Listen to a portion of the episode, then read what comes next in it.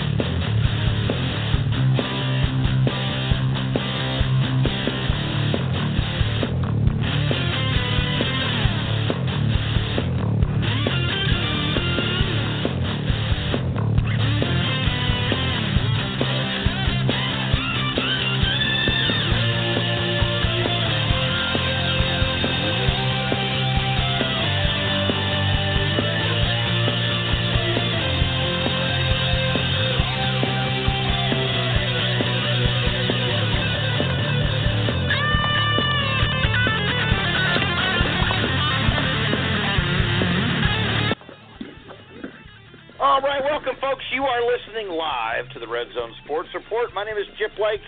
It is Tuesday, January 9th. And by being Tuesday, January 9th, that means that the college football season has come to its conclusion. No more college football, folks, until next year. Seems like it has gone by uh, in a hurry. It always does. But wow, what a final game that we were all treated to yesterday in the Mercedes Benz Stadium in Atlanta. An instant classic between the Alabama Crimson Tide and the Georgia Bulldogs. Two years in a row that the college football championship game has come down to the final play.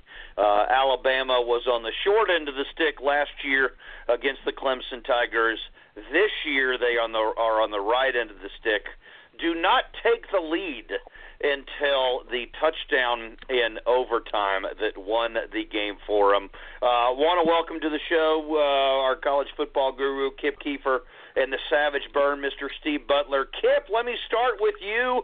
You are over in Birmingham, Alabama. I think you just got off the radio here about an hour ago, and I know during the week you talk politics, but man, I bet you guys had to be talking some football today on the radio with Nick Saban and the Alabama Crimson Tide bringing home yet another national title to Tuscaloosa, the state of Alabama. Kip, your thoughts on the national title game?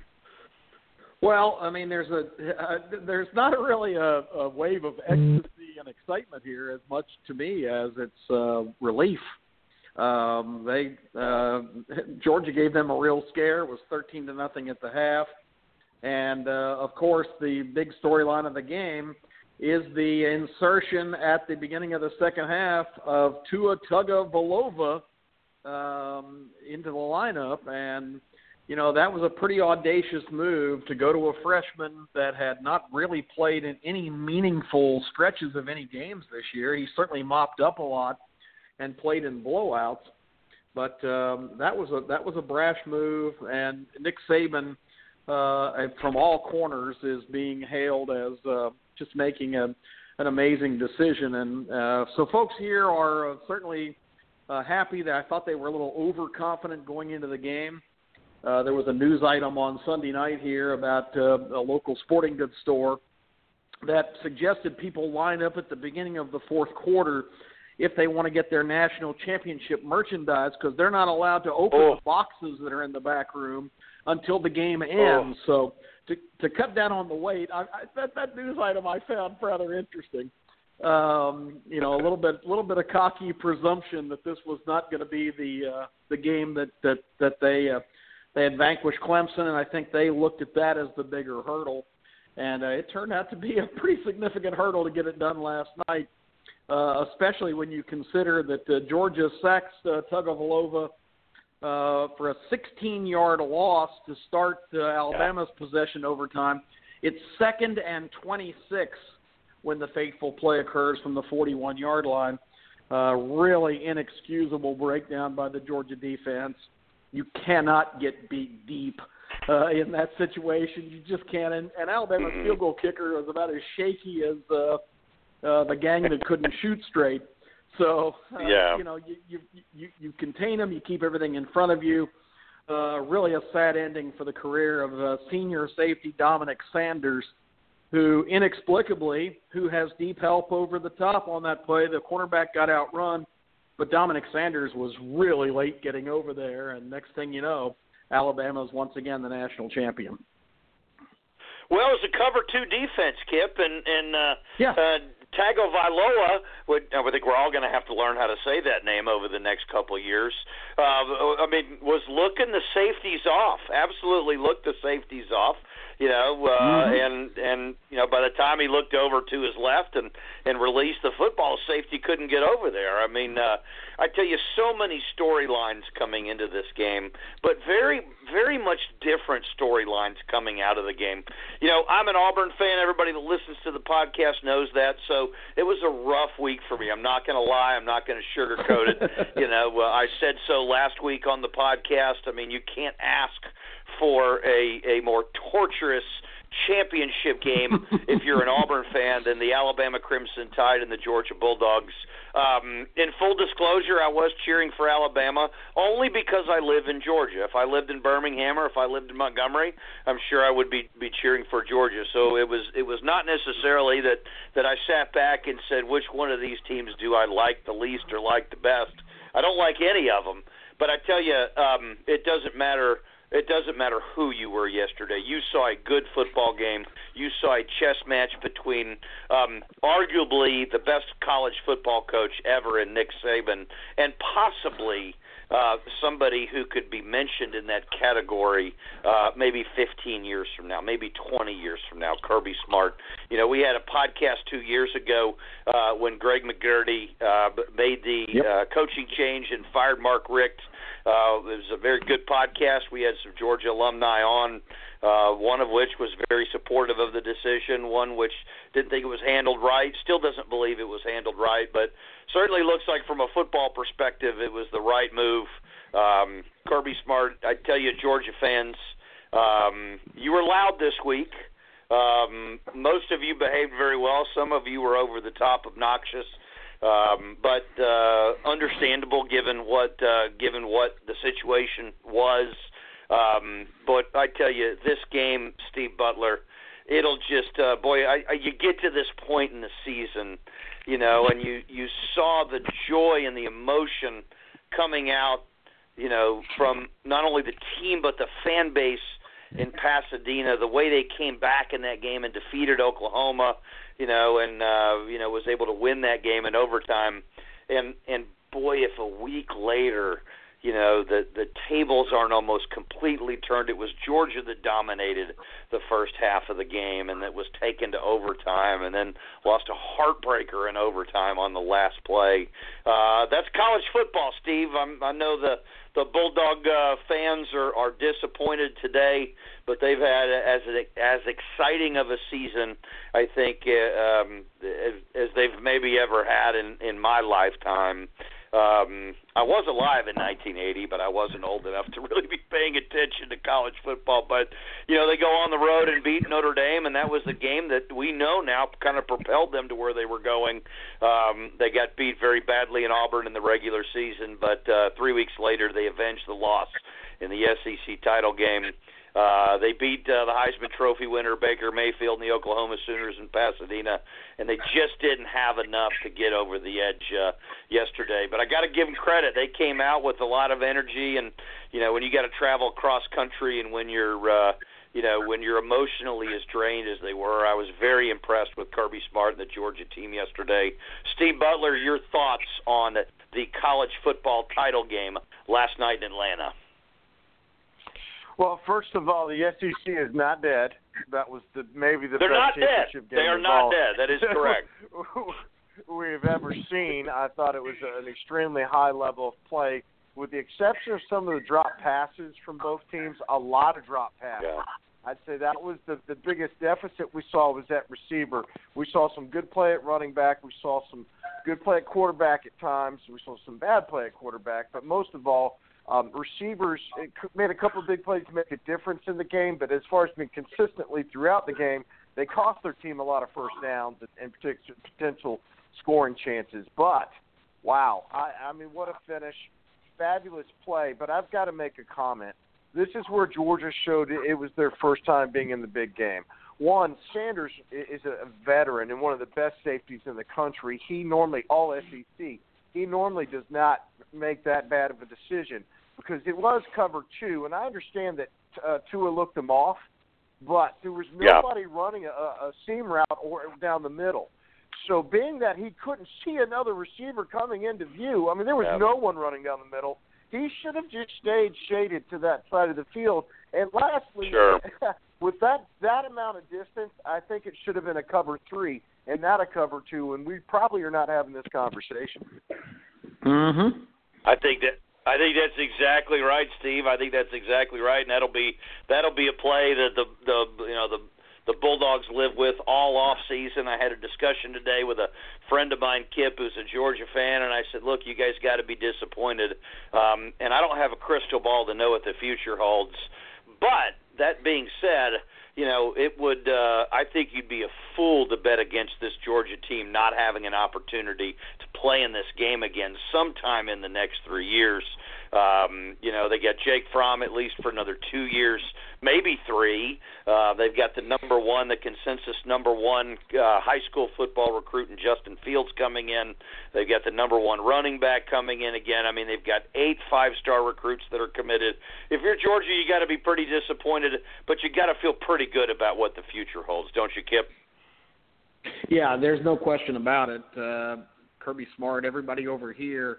Uh, the irony was going to be if Kirby Smart did get it done last night, it would have been the second year in a row that Alabama would have uh, been defeated in the title game, but it would have been at the hands of yet another uh, prominent Alabama, uh, not not a graduate this time. You know, Dabo Swinney last year uh, with Clemson was a walk on at Alabama, played on the 1992 national championship team for Gene Stallings there was a kind of a just a small consolation here. Well, at least our you know one of our boys uh, uh, you know won it, and they would have been having having to uh, swallow the same bitter pill this time with Kirby Smart, who has built what is referred to over here as Alabama East already.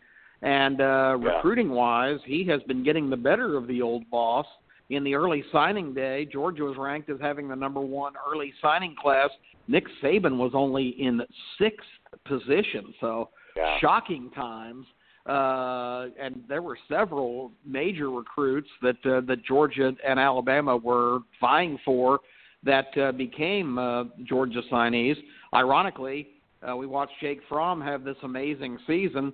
Uh, his last two choices year before last, or actually last year, uh, came down to Alabama and Georgia, and you see which way he went. So uh, I, I thought the other interesting thing in the game uh, Georgia, uh, for the first time this year, I thought the offensive game plan was inspired. I think that's exactly the way that you need to approach a championship game.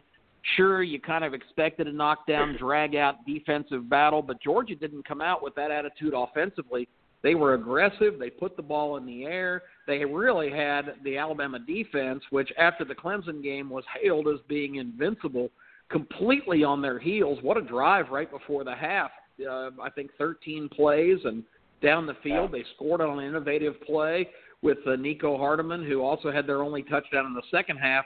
It may have been in retrospect, guys, that uh, Georgia getting the lead maybe was the worst thing for them as it turned out because the second half that was not the approach.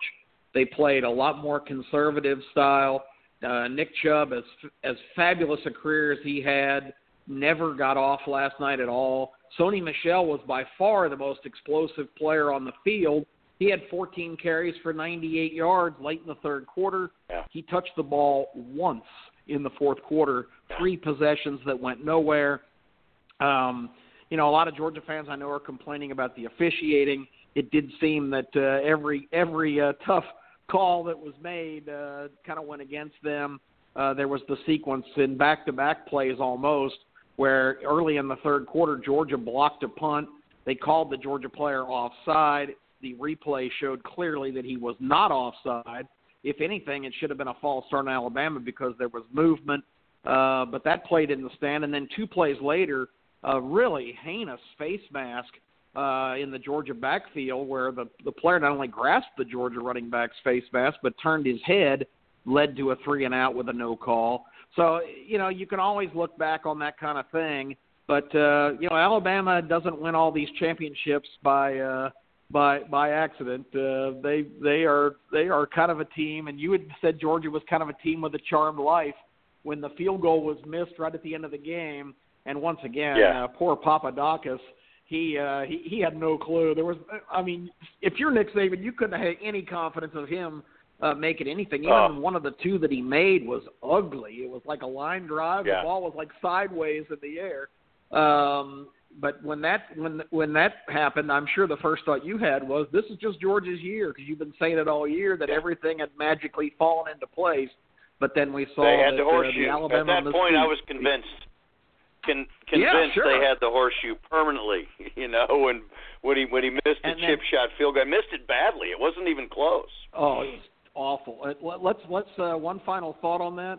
Uh, let's give Rodrigo Blankenship, Hot Rod. Oh yeah. What a clutch kick he made after uh, No. Fromm allowed himself to be sacked. 51 yards with all the pressure in the world on the kid. This was Oh, a yeah. walk on. He didn't even get a scholarship to the Notre Dame game. He should be uh, just the absolute hero. And that heroic feat. I mean, you talk about a clutch kick. I, I, I was sitting here Oh, yeah. thinking, there is no way he's making this. And I'll be darned, he knocked it right through there. So that's that that's another storyline that uh, when that when something like that happens, uh, you go from hero to just forgotten. But uh, uh, so just a fascinating game on so many levels. It was Steve Butler, Mr. Savage Burn. You had mentioned too in your previous comments that the SEC is not dead, and you're exactly right. Especially as bad as the conference did as a whole, not only this year but in in bowl games. And it, you know, this was the year that the Big Ten did as good as they have ever done in bowl games. But you know, when you have the two best teams playing for the national title, and I think that's what we had this year in Alabama and Georgia, and you have a game like we had yesterday boy, it it certainly does send a signal to the rest of the country that this conference is not dead. And I tell you, Steve, I think one of the biggest winners last night was Bill Hancock, the executive director of the College Football Playoff Committee. Took a lot of criticism, a lot of criticism for putting Alabama in the number four spot instead of Ohio State, who won their conference. And he unequivocally said, we do not we we look at everything. We look at conference champions, we look at head to head, we look at body of work, but our goal is to get the four best teams. And we talked about it when these teams came out, and I think I said I, I think they have the four best teams. I think everybody on this podcast agreed. Um, but I think one of the things I also said is I could see any of these four teams winning this title, and I, I think the fact that you had you had Georgia win in overtime in the Rose Bowl, and then take Alabama to overtime in the national title game. I, I I think it's a good day for Bill Hancock. I think the College Football Playoff Committee did well. Your thoughts on that, Steve? Well, uh, most definitely. I mean, um, at the end of the day, Alabama's track record really over the last decade, you know that you're going to get one of the top four teams in the country when you put them in that position. And and I know Alabama's strength of schedule has not been what it has been in the past, but traditionally those teams on their schedule are, are maybe even ranked in the top ten, uh, LSU, so on and so forth. So it, it was a little bit of a down year for them schedule-wise. I can understand that, but the Iowa game just absolutely sealed the deal for Ohio State. Alabama lost Yeah. to an extremely good football team that at one point was at the top of the standings as well, leading into this whole series. So it's not Alabama's loss is not even comparable to that loss to Iowa for Ohio State, much less how they looked against Baker Mayfield, who Georgia beat. So, long story short, um, I, I think without question they made the right decision, and Alabama proved their value in this equation. And the SEC is still the king of college football. I mean, Clemson's made a, a guest appearance, if you will, here in the last couple of years. But over the last decade, we're still looking at seven of ten or eight of ten. So it, Yeah. it was a great showing Yeah. for the SEC, and I think the entire committee got it right. Indeed, Steve. One more question before I go at uh, ask Kip a question about the quarterback situation.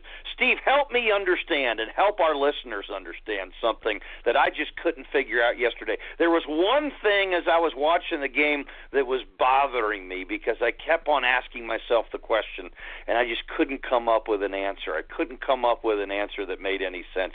And that question is, Steve, how did Auburn beat both of these teams? Oh well, listen, I was high on Auburn, as you know from the spring game. The reason is when Kerryon Johnson's healthy, he's a Heisman Trophy yeah. candidate and possibly the best player in the country. Yeah. And he was not healthy for those last couple of games. He should not That's even have right. been on the football field. When you've got two damaged shoulders like that, the extensive Yeah. injuries, you uh, it, it, give that man a the, the toughest player in college football this year should have gotten that award for sure. Amen, man. I couldn't agree more. And what a, I mean, when he's healthy, you feel like you could run through a brick wall and you can beat anybody. When he's not healthy, Sure. not only does it disrupt your cadence on offense, but believe it or not, it, it affects the defense. So uh, I think that's probably right, Kip. I think, uh, excuse me, Well, Steve. I think that's probably right. He makes his he makes his quarterback so Yeah. much better too, and he's a very good blocker. Oh my goodness, Mhm. he's good at picking up the Mm-hmm. He blitz is. when they do keep him in. And that's the part that that really gets underestimated Yeah. about his play. Very true. Looking forward to watching him play on the next level. Looking forward to watching him play on Sundays. Kip Kiefer, the football world, many in the football world, for the first time last night were introduced to Tua Tagovailoa. However, if you pay close attention to college football, like we pay close attention, um, you knew the name and, and you know who he was. In fact, um, I, I was uh, very surprised that Tua Tagovailoa committed last year. His true freshman committed last year to Alabama because he did so after the true freshman quarterback Jalen Hurts was well on his way to having a phenomenal year. Now Hurts didn't play well in the two um, in the two uh, college football playoff games last year. He played much better in the regular season, but this kid's a stud. I mean, he was he wasn't the consensus number one quarterback coming out of high school. He was on some people's boards, but he was on everybody's top five. Um, on everybody's top five, and the parallels to what happened at Georgia with Jacob Eason two years earlier being the consensus number one, coming, uh, gets injured in the first game, gives Jake Fromm an opportunity to come in and prove himself, and he did, and he's not going to lose the starting position. But then yet again this year, a year after Tagovailoa commits to Alabama, even though Jalen Hurts uh, had solidified himself as the starting quarterback for the Crimson Tide. Justin Fields from right here in Metro Atlanta, from Kennesaw Harrison High School, did the same thing. He is committed to Georgia, despite the fact that Jake Fromm was having a great year. Um, but what uh, you know. I, did not realize, Kip, and maybe you could kind of help explain it a little bit to us, being over there in Birmingham. Um, I knew there was some concern about how Jalen Hurts um, throws the football into traffic, makes his reads.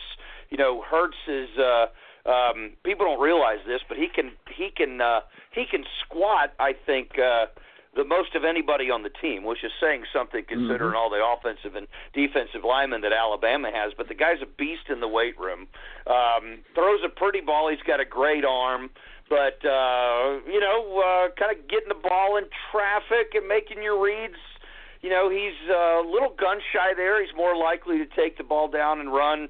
And um, you know, uh, gutsy call by Saban to have him come out, but. Uh, what's going to happen next year with this quarterback situation? I got to think there's a lot of people around Tuscaloosa that uh, were pretty happy with what they saw. They should be. Um, it was clear they were not going to win the game with Jalen Hurts being quarterback. That being said, I think Jalen Hurts was the right quarterback for the Clemson game. So, what does Alabama do, and what does Nick Saban do moving forward at the quarterback position? Yeah, I mean, you talk about ironies. Uh, the national championship game comes down to a duel between Tua Tagovailoa and uh, Jake Fromm, who were roommates last year in the. Uh, I forgot what the what the name of the quarterback camp is, but uh, they were they were roommates. And Wow. uh, Tua was saying today in an interview that uh, really his two best friends on the mainland, because he came from Hawaii, of course, Uh, his two best Yeah. friends on the mainland are Jake Fromm, who he communicates with almost every day, uh, Wow. and and his roommate Najee Harris, who's another true freshman for Alabama, who came in in the fourth quarter and was absolutely phenomenal when the veteran backs Damien Harris and Bo Scarborough uh, and Jacobs uh, really weren't very effective. Najee Harris came in and gave them a huge spark too. So.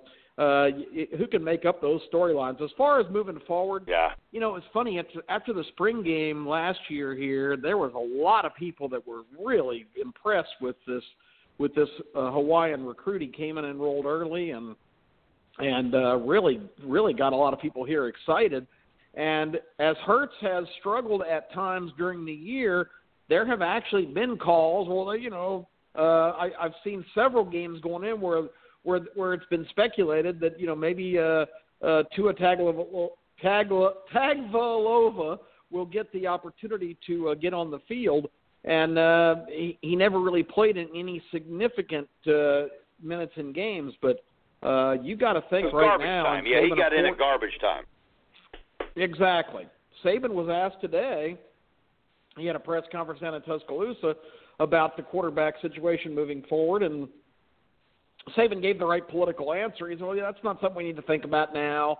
Uh, we've got two great quarterbacks. We're really blessed to uh, have that uh, that that abundance of of of good fortune, and uh, we will we will get back into spring and and uh, summer practice and find out you know who's who uh, we feel like it can do the best job. But uh, last night, uh, by all reports, it was a very simple process at halftime. They called the quarterbacks together. Uh, Saban walked over and said, "We're making a change in the second half. We're going to go with Tua. We need to throw the ball more effectively." And he just walked away, and that was that was it. And uh, he said after the game that uh, Georgia was doing such a good job controlling their running game. He thought they had to throw the ball, and felt like that uh, uh, the, the young freshman gave him the best chance to win the game. But how many coaches, guys, in the country in the national championship game remove a starter who's 25 and two in his career and go with a freshman who's not played any significant minutes whatsoever? Um, you know, Nick Saban again. I I think at the end of the day, um, with already five national championships in his pocket, four at Alabama, I think he uh, was in a position that he was going to do whatever he thought was necessary. And uh, you know, I, I, I I'm going to admit at halftime when they came when when uh, Tagvo Tagvolova came out and and uh, started the second half, I I had my mouth hanging wide open. I said, "You got to be kidding me! What a what a panic move here!" But Yeah. man, it, it worked out because the kid was electrifying.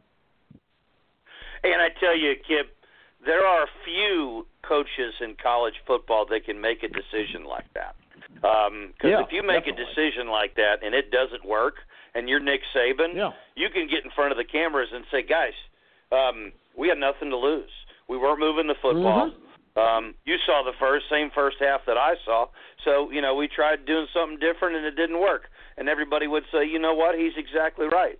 Very few of those head coaches can can uh, can do that and and and get away with it. But not only did he get away with it, but you're right. This kid's 25 and two. Um, and I tell you, take your hat off to Jalen Hurts. He was, uh, Yes. um, you know, he didn't sit on the on the bench and pout. You know, he was uh, he was front and center up there. He was as the big as big a cheerleader as he could be for Tua, and and I thought very genuinely so in his post game remarks, interviews. I I thought. Jalen Hurts handled that very very well, and uh, almost almost where it looked like it was a relief. Like, look, I I run better. Um, you know, but you know, Tua, you know, Tua was. Uh, he, I think he said he was a gamer. He said he was a baller, and uh, you know, what a uh, what a great position to be in to have two quarterbacks that can do that. Um, I think the Georgia Bulldogs might be in that position next year with uh, Yep. with Justin Fields coming in, and if they don't redshirt Fields, I I think you'll probably get uh, you know uh, they'll find a way to get him involved in that offense. Steve Butler, um, you know, one of the reasons Georgia was in the position that they were in this year is because both Sony Michel and Nick Chubb made a decision um, last year that they would return for their senior seasons, and because they did, I mean, uh, you know, what a, I mean, you know, what an incredible one-two punch in the backfield.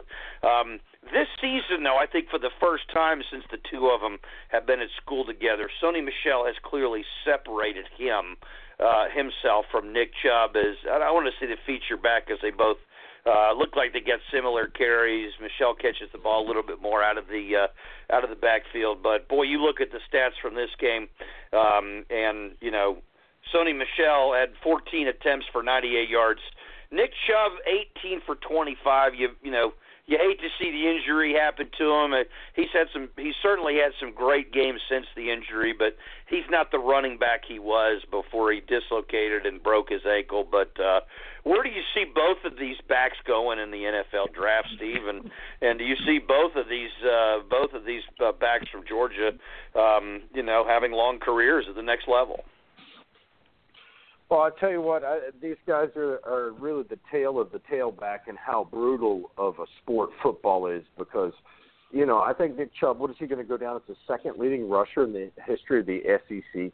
And and it's, yep. I'm of yeah. the opinion he may not get he may not get drafted. Um, he just yeah. does not have that kind of dynamic cutting ability, and and you can be a one cut runner, but he's even lost that step, guys. He's not even remotely close to the same running back he was, and and that's just sad when you get that serious knee injury. And he did an amazing job to come back. But when you talk about getting these guys staying, I think Nick Chubb even realized he had to try to show that he had recovered from that injury for for NFL scouts to maximize his his worth, and he wasn't able to do that. Whereas Sony really shined, and I think they made a tactical error uh, to Kip's point and only giving him the ball once in the fourth quarter. That's unbelievable. He was gashing them. I think what do you have 98 yards and and on only 14 yeah. carries, which which puts you at around six yards a carry. So.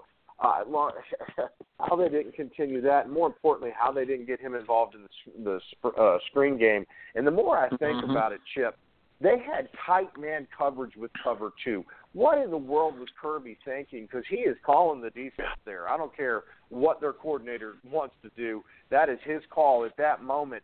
Tight man with cover two, and I know they feel like they got protection with cover two, but after you beat that corner who was within five yards of the receiver, it's it's an easy throw.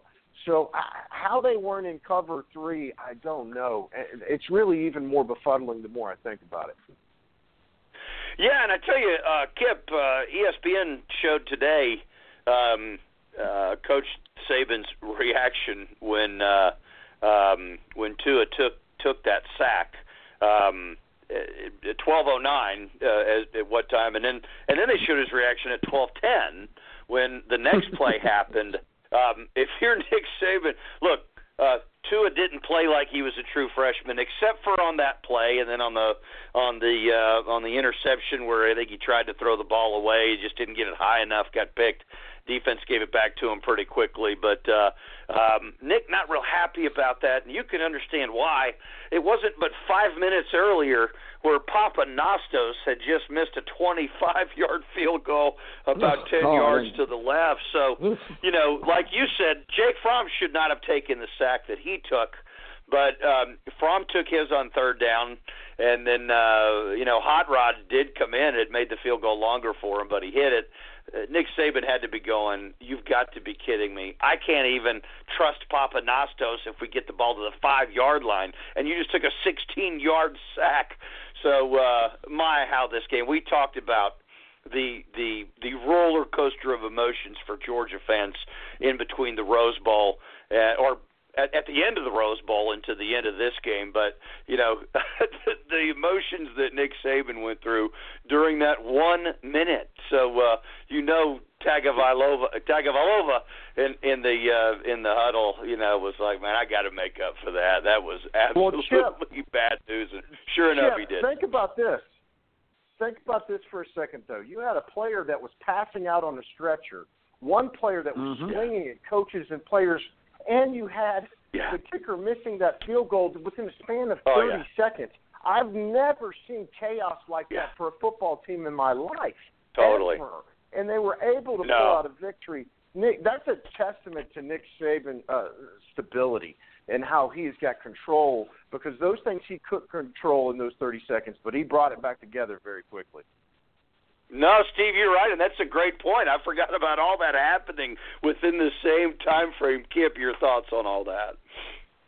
Uh, you know that yeah, it was just it was just uh, like bizarre world on the Alabama sidelines. Uh, but there was always some kind of drama going on there, and uh, yeah, the the uh, young man on the punt uh, team had been flagged for throwing punches, and and uh, amazing he didn't get tossed out of the game, but he came to the sidelines, and while teammates were trying to restrain him, uh, he, he's like swinging at them. So that was that was bizarre. I uh, I, I I think the uh, the young man, the defensive back that just dropped and passed out, uh, by all reports today, is okay.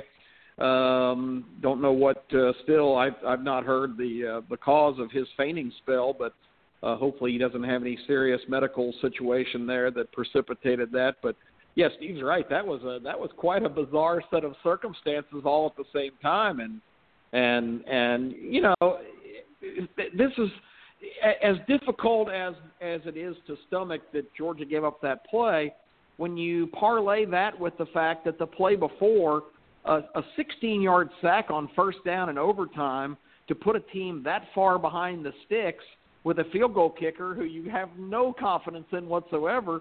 I mean, it every indication. I, I don't, you know, I know they do the uh, the different things, the percentage of, that you have to to win the game. Whatever Georgia was at that point uh, just surged.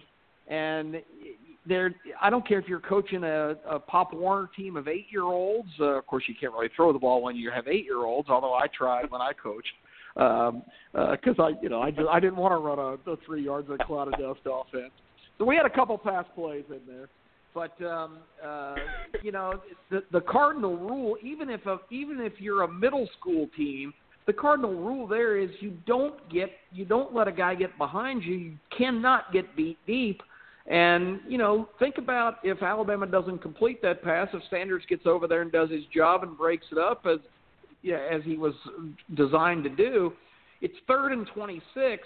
Uh, obviously, I don't know if Alabama even takes another deep shot there. I think they try to get 15 or 20 yards and just you know, drop to their knees and grab their rosary and hope that somehow the the kid uh, miraculously ties the game. But we were denied that kind of drama because Georgia, uh, at absolutely the worst time, and this will haunt Kirby Smart and Mel Tucker till the end of time.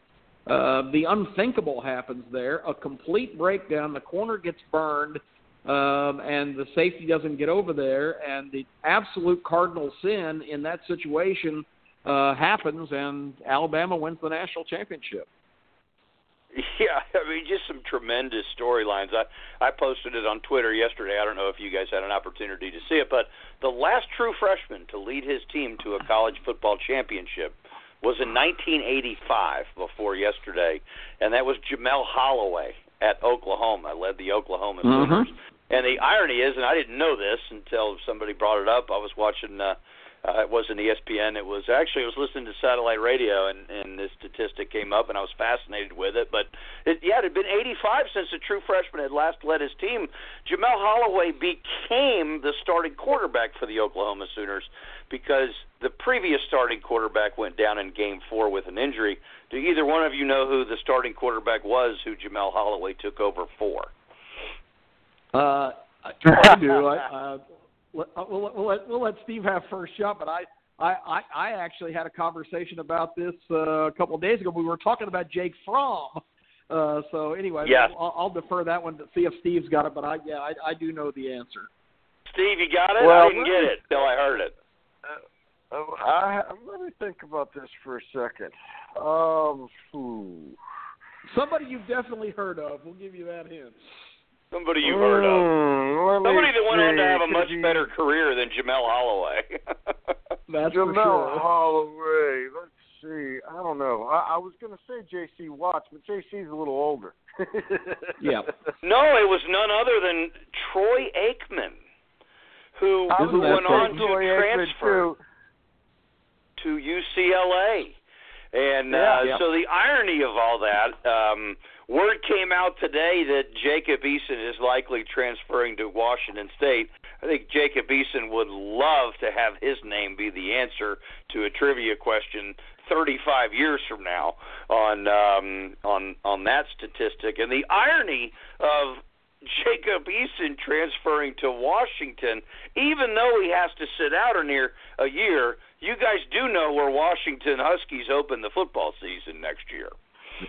The Auburn Tigers at Mercedes-Benz. Uh, in in uh, Mercedes-Benz Stadium. So Jacob Eason could be traveling with the Washington Huskies when they open the season next year against Auburn. It'll be the third straight football game that Auburn has played at the Mercedes-Benz Stadium. I certainly hope, as an Auburn fan, that the mm. third game turns out to be a little bit better than the first two. But guys, tremendous amount of storylines coming out of this, and I, I tell you, I love this 14 playoff. I uh, um, uh, I, I think it has been long overdue, and and I think it's been good for college football. You know, most of the time when the BCS was around, uh, you do end up getting the two best teams, um, but every now and then you don't. Um, but uh, this has been exciting. It's been fun.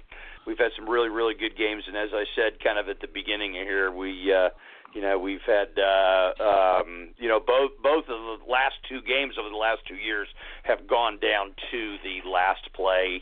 Uh, real quick, guys, kind of pivoting because we we uh, we spent 40 minutes talking about. I'm sure we could spend another hour and a half talking about the national title game, but there are some playoffs going on in the NFL. Wild card weekend is now in the rearview mirror.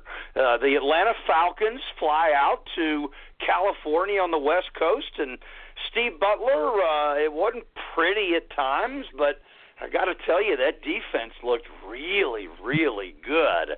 And um, even though we, you know, we had to kick a lot more field goals than we wanted, Atlanta really kind of dominated that game. It kind of looked like they had that game in hand the whole time. They win.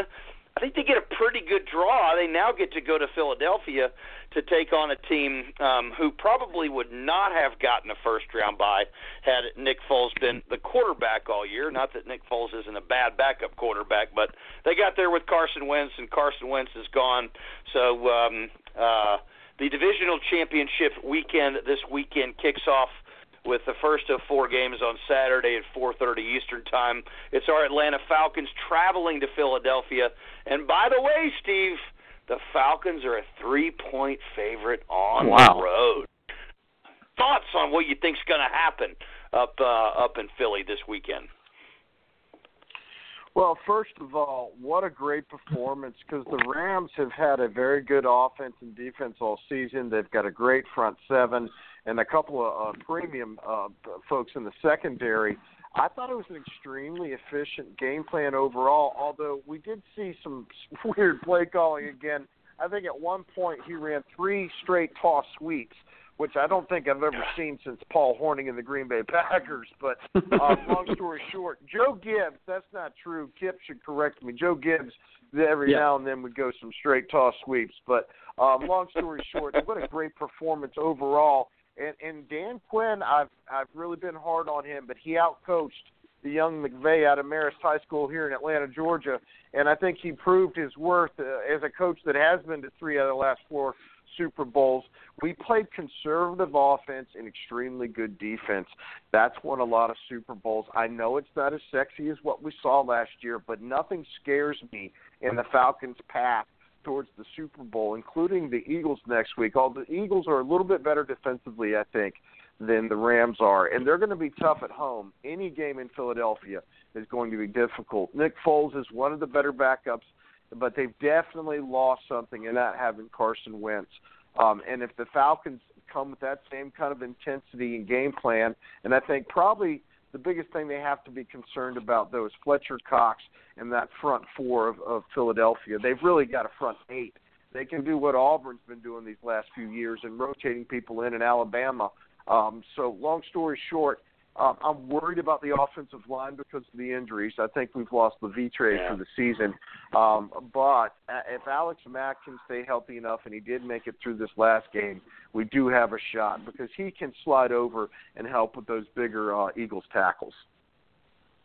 Agreed, and I tell you, and you're exactly right about Dan Quinn out coaching Sean McVay. But I tell you, that Los Angeles Rams team it r- reminds me they're kind of an NFL equivalent to what I think the program that Georgia has right now. They're, you know, they had a young. I mean, Jared Goff looked like a quarterback who was playing in his first playoff game. You know, I, I really Yep. think the experience that Dan Quinn had uh, as a coach, the experience that Matt Ryan had as a quarterback. You know, Jared Goff, who is an incredible talent, a very good quarterback. You know, he he looked he looked like a deer in headlights, and in many respects, Sean McVay did too. But I tell you, they will be back. It, it will, uh, I, I believe, with Sean McVay and and with the Jared Goff, and if Todd Gurley can stay healthy, um, they're going to be in the playoffs a lot over the next five, six, seven years. And uh, you know, they now have kind of their maiden voyage behind them in their pocket. Kip Keefer, before we talk about winners and losers. Uh, the second game Saturday, uh, Tennessee Titans going up to Foxborough to take on the pa- Patriots. Even though there's uh, uh, quite a bit of buzz of dissension up there between uh, you know the starting quarterback Tom Brady and the owner Robert Kraft and Bill Belichick. Um, it's still playoff time. Um, they're a 13 and a half point favorite against the Titans. And then you have the Jags going up the next day to Pittsburgh. Um, both again, that's a seven and a half point favorite. So the two AFC games, you know, you get the home teams favored by over a touchdown, and then uh, the final game of the weekend will be the 4:40 p.m. game in um, uh, in Minnesota between the Vikings and the Saints. Kip, any upsets you see coming out of those three games, or do you do you think the home teams will prevail in the remaining three games? Yeah, I, I think I think the home teams prevail. I mean, the, Jaguars' defense is the real deal, and they absolutely thrashed the Steelers early in the year in Pittsburgh. So if if if the Steelers needed any more incentive, that's a little extra. It was one of the worst games of Ben Roethlisberger's uh, recent career. As you guys remember, the sound bites after that game, he said, "Well, maybe it's time. Maybe it's time I start thinking about hanging it up." I mean, he played that badly and took that much punishment. But uh, so I, I think there's a little extra incentive there. Uh, the Titans are just they're just a good uh, you know grinding kind of football team, but I'm not very impressed. I, I don't think they have much of a chance. Uh, imagine being a Kansas City Chief fan. How depressing. Oh, They've lost six consecutive home playoff games. Uh, Yeah. I mean, and and it's such a great fan base. I've been to some games at Arrowhead. It's just an unbelievable too. environment. People get there, yeah. People get there seven and eight hours early and tailgate. It's just a, but what a letdown for that team to just fall flat on their face again uh, after having a twenty-one to three lead at the half. That was just. And it's not like the Titans are really built to be a big come from behind. I was just about to say it's not like they had a 23 to 21 to 3 lead against I don't know the uh, Patriots.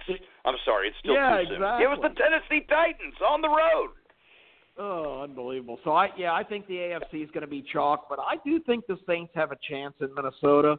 Um, I, you know, I, I don't think the Saints played a great game against the Panthers, but were effective enough. Uh, with Brees, the veteran quarterback, the, the double-headed monster of Kamara and Ingram, um, and and a lot of Saints receivers have really stepped up. Of course, we already knew Michael Thomas was a real good talent, and uh, and and and and was the real deal here in his second year, but. Uh, Brees Brees can he's got a lot of targets and a lot of options. I, I, I think the Saints have a chance. Uh, you know, and and it, it it really is kind of sad to doubt Case Keenum at this point, but uh, it's Drew Brees against Case Keenum.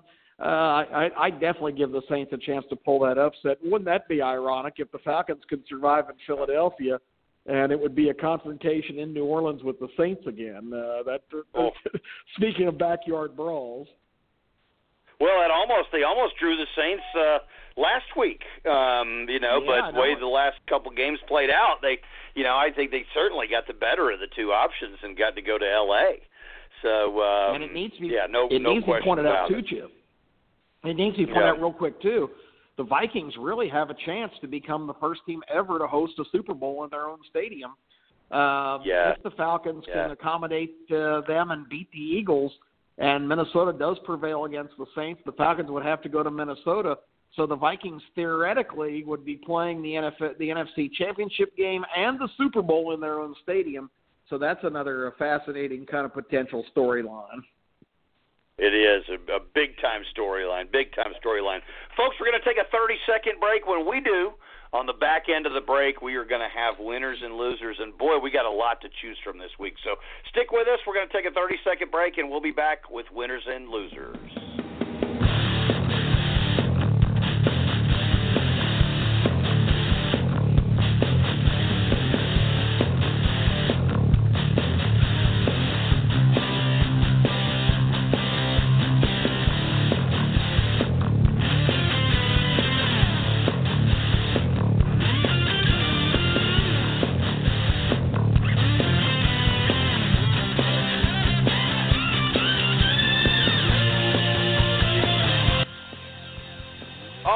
Folks, welcome back. Our time has flown by as it always does, and we have reached the conclusion, or we're nearing the conclusion of our podcast. It's time for the winners and losers segment for the week. We are going to start with the savage burn, Mr. Steve Butler. Steve, give us your winners and losers for the week in sports. Well, I hope I'm not stealing anybody's thunder here, but my winner of the week is going to be Jalen Hurts. I think mm-hmm. he's really the the kind of secret weapon of where Alabama, um, because you, you talk about the chaos that was going on on that Alabama sideline, and all hell had broken loose. I mean, when you've got stretchers, e- EMC staff yeah. there. I mean, EMS staff there. Uh, it, it, it's really unbelievable. And a player that was had took a swing at no less than five six players and coaches. So yeah. it wasn't just a small little yeah. dust up. And then on top of that, the entire leadership of your team is being transferred. You know, that's the quarterback that had been 25 and two, um, and the way he handled it, and, and the fact that I yeah. thought it was really tasteless of of of them to interview him immediately after because you know he didn't enjoy that moment and they just wanted their story. I think they should have left the kid alone, but I think he handled it with a thousand percent class. And my loser of the week is Andy Reid. It seems like since I've been in college and I'm an old man, I've been watching him blow easy playoff games. Uh, unbelievable. Their their play calling in the second half made Sark look like the the the wizard master genius. So my loser of the week, to keep it brief, is going to be Andy Reid. That's good. Good winners and losers for the week. It's hard to argue with that. Kip Keefer, your winners and losers for the week in sports. Well, I've got a tie for my losers of the week, and one of them is a popular figure here on the Red Zone. Uh, we actually interviewed him, or you actually did. I was a, was not available that day, but throughout last night's game, Tim Brando, who I'm a big fan of, I, I, I Timmy B, I, I, I, I really admire his skills but he was whining and complaining the entire game about what a terrible about Central thing Florida? this is. Uh, no, well, about that, that was earlier in the week, but he was talking about specifically the SEC game last night, and what, and and one and one of the thing, and he was talking about what terrible ratings it's going to get. Uh, sorry, Tim, uh, it, it is a 17 share, the Yeah. second highest cable football game ever watched. Um, so yeah, that prediction didn't come true. Um, and and he was he was saying that the committee did a bad job in seeding because they had to have anticipated that this was a possibility for this boring matchup because at the time it was still kind of a six to nothing game, I guess. It, it didn't turn out to be too much of a boring matchup. Uh, the committee is not charged with trying to uh, stage the uh, the ultimate matchups. It's not a it's it's not a production. Um, and you had three suffocating defensive teams out of the four that were in that tournament. Uh, I think the Georgia the Georgia Oklahoma game was pretty entertaining, and this one did turn out to be too. So somebody I usually respect, and of course he is Yeah. the co-loser is Skip Bayless, who's already today putting well the national champion didn't even deserve to be in the in in the playoff. And that's just such it's so stupid when the premise is it's the four best teams and this team beat Clemson and Georgia who clearly were two of the three best teams. So, Yeah. you know, I, I I don't understand. Those guys to me uh are losers.